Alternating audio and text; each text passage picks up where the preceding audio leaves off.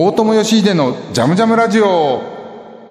はい、皆さんこんばんは。今週も始まりました。大友義秀のジャムジャムラジオの時間です。えー、今週もですね、えー、3週前からずっと引き続き4回目になります。えー、2月に亡くなりました。94歳で亡くなりました。アメリカの大々作曲家。私が本当に大好きで大好きでたまらないバート・バカラックの特集の第4弾になります。えー、先週は明日に向かって打てから映画音楽ですね、バカラックのやったをお送りしましたけど、今週も引き続き、えー、まずは映画音楽からいきましょう。1967年の、えー、カジノロワイヤル、えー、007。これ、あの、ジェームス・ボンドムービーなんですけども、えー、ジェームス・ボンドムービーの中では多分私の知る限り唯一コメディです。ピーター・セラーズが出ていて、1967年の作品なんですけども、これもバート・バカラックがやってます。アメリカとイギリスの合作の映画ですけど、当時、バカラックはアメリカだけではなくイギリスでもすごい人気があったので、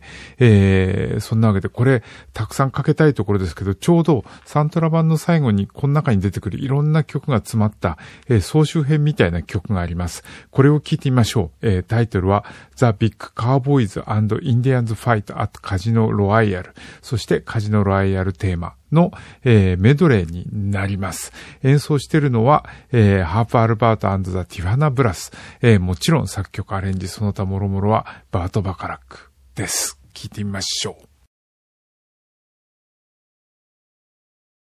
えー、バート・バーカラックが手がけ、えー、手がけました。1967年の映画、えー、コメディスパイ映画です。えー、ジェームス・ボンド、カジノ・ロワイヤル、えー、ピーター・セラーズが主演です。すっごい面白い映画ですけど、えー、その中から、えー、様々なあの劇版の曲が入ってます。The Big Cowboys and Indians Fight ットカジノロワイヤル。そしてカジノロワイヤルテーマのメドレー聞いてもらいました。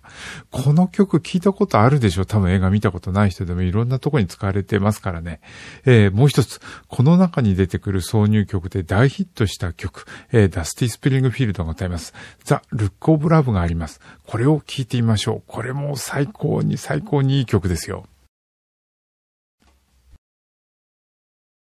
ダスティ・スプリングフィールドで、えー、1967年の、えー、映画カジノロワイヤルの中の挿入曲でザ・ルック・オブ・ラブ聴いてもらいました。これも、あの、やっぱり、ハーブアルパートとティファナブラスがすごい、なんて言うんですか、もうこのノリ今出せませんよね。ものすごいかっこいい本セクションつけてますけども、えー、この同じザ・ルック・オブ・ラブを、えー、バート・バカラックのリーチ・アウトというアルバムの中でも本人が、えー、もう一回演奏してカバーしてます。このバージョンも素晴らしいので、え、これも聞いてみましょう。このリーチ・アウト1967年の作品です。えー、1967年のバート・バカラックのアルバムリーチアウトからザ・ルック・オブ・ラブ、えー、これ、あの、カジノ・ロワイヤルの中に入っている曲を、えー、改めてバカラックが自分のアルバムのためにアレンジしたんだと思うんですけど、えー、バージョンです。えー、ちなみに、カジノロワイヤルのサントラの方にも、これのインスト、えー、ザ・ルック・オブ・ラブのインストバージョンがあるんですけど、それはまたアレンジが違うんですよね。それもかっこいいんで、興味ある人は聞いてみるといいと思いますけど、リーチアウトのかけたら、やっぱり、このアルバムのリーチアウトのタイトル曲も聞きたくなって、ちゃった。えー、かけてないよね、まだこの4週の中で。名曲です。えー、バート・バカラック、1967年のアルバム、リーチアウトからタイトル曲、えー、リーチアウト。これ、あの、日本語ではリーチアウトってなってますけども、現代はリーチアウト for me です。聞いてみましょう。えー、バート・バカラック1967年のアルバムリーチアウトから、えー、タイトル曲のリーチアウト聞いてもらいました。これアレンジ聞いちゃうともう日本の歌謡曲とかがもう山のようにこっからパクってるの分かりますよね。えー、これもともとはその前の年にディオン・ヌワウィックが、えー、ヒットさせたのかな。それをバカラック自身がカバーしてリーチアウトというアルバムにしてます。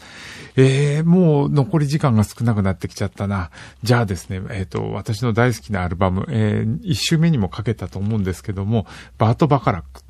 その名もバート・バカラクってアルバムがあるんですけども、これ3枚目のアルバムかな ?71 年に A&M から出た3枚目のアルバムになるんですけど、この中でこの間まだかけてなかった曲で、エイプリルフール、えー、幸せはパリでっていう、えー、1969年の映画の主題歌として、えー、作られて、ディオヌ・マウィックが歌った歌があるんですけど、これの、えっ、ー、と、バート・バカラックによるバージョンを聴いてみましょう。これも素晴らしいですよ。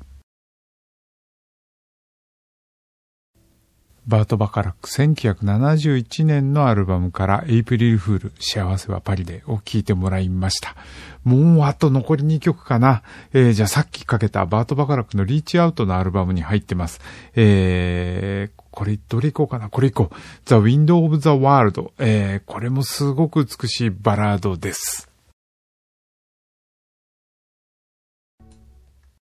バート・バカラック1967年のアルバムリーチアウトから、えー、The Windows of the World 聞いてもらいました。えー、4週にわたってお送りしてまいりましたバート・バカラック特集ですけども、もうね、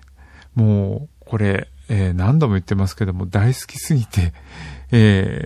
ー、しかもものすごすぎて、真似することもできない。もう本当にすごい。てか真似する必要もないバート・バカラックがいるからね。えもうこれ聞いてるだけで幸せっていう感じですけども、最後にバート・バカラックの歌声を聞きながらお別れしようかな。やっぱりこのアルバムリーチアウトに入ってます。えー、The House is Not a Home っていう曲があります。これも多分ディオン・ヌマーミックが1964年に歌っって歌った曲だと思うんですけども、これをバカラック自身が歌って、えー、すごい素敵なアレンジで演奏してます。えー、これを聴きながら、今週の大友義秀のジャムジャムラジオはお別れしたいと思います。えー、ポッドキャスト版の方では、えー、ちょっとバカラックと別の話をしようかな。えー、あの、この間ね、えー、目の見えない方が交通事故で亡くなった時に裁判で、たったあの、85%しか保証されないって、ものすごい差別的な、そんなのはありなの国が差別認めていいのっていう裁判があったりしたんで、そのことなんかもちょっと、ポッドキャスト版の方で話したいと思いますので、そちらの方もぜひ聞いてください。では、バカラックの、えー、歌声で、A House is Not Home を聞きながらお別れしたいと思います。また来週。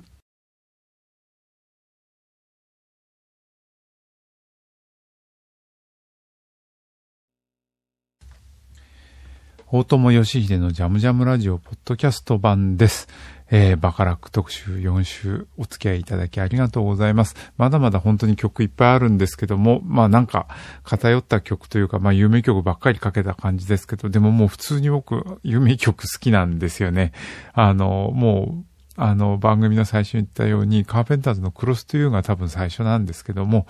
えー、それでどんどんどんどん、間は空いたけど、まあ20代になってからむしろハマった感じかな。リアルタイムでも聞いてましたけど、やっぱ一番ハマったのは20代以降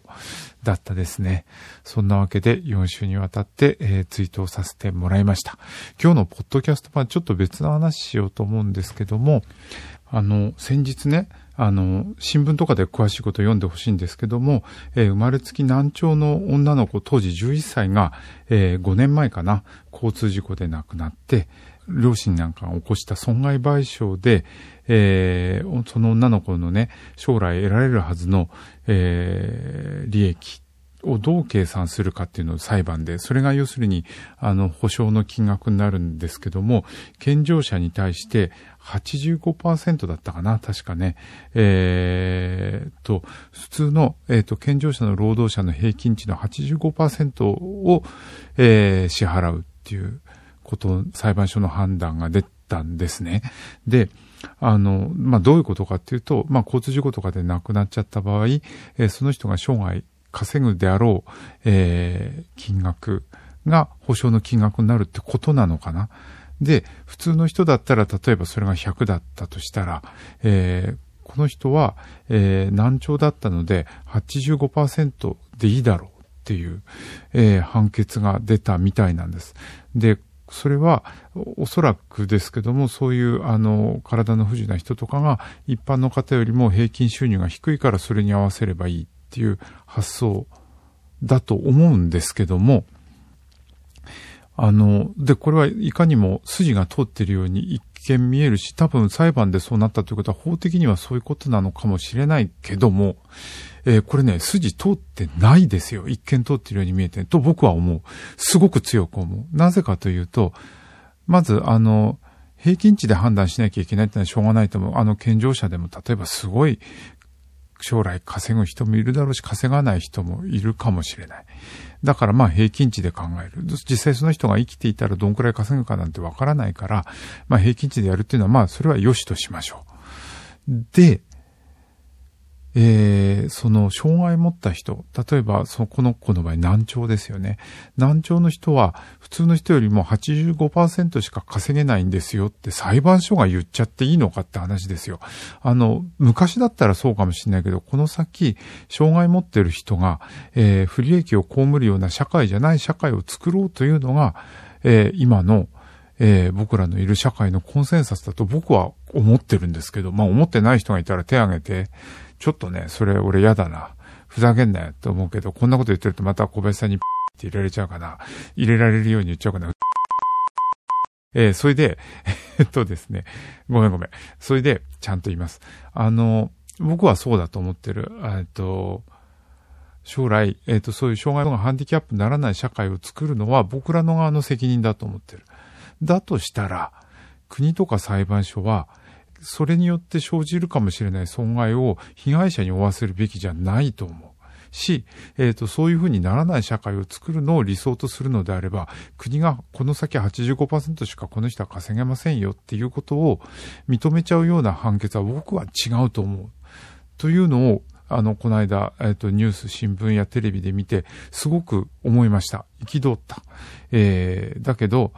うん、でも僕そんな裁判に詳しいわけじゃないし、障害者問題に詳しいわけでもないので、あの、なんか文章とかで反論するのもなんだし、ツイッターとかでこういうことを書くのはもうやめようって思ってるので、あの、それはもう政治的な発言しないとかじゃないですよ。140文字で、なんか、あの、どこに届くかわかんない言葉を投げかけて炎上するみたいなことはもうやりたくないと思ってるのね。なので、えっ、ー、と、僕は幸いこのジャムジャムラジオのメディアを持ってるので、ポッドキャスト版多分3章40人しか聞いてないんじゃないかと、誰も数確認してないからわかんないですけど、その3、40人の人たちは僕がこんなこと言ってるの、そりゃそうだよって思う人しかいないかもしれないけども、だけど、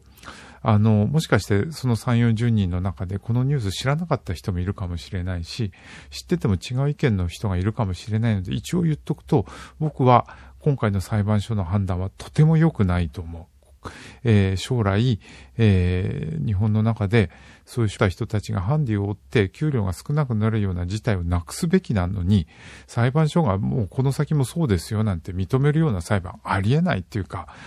ダメでしょ。俺はダメだと思うけどね。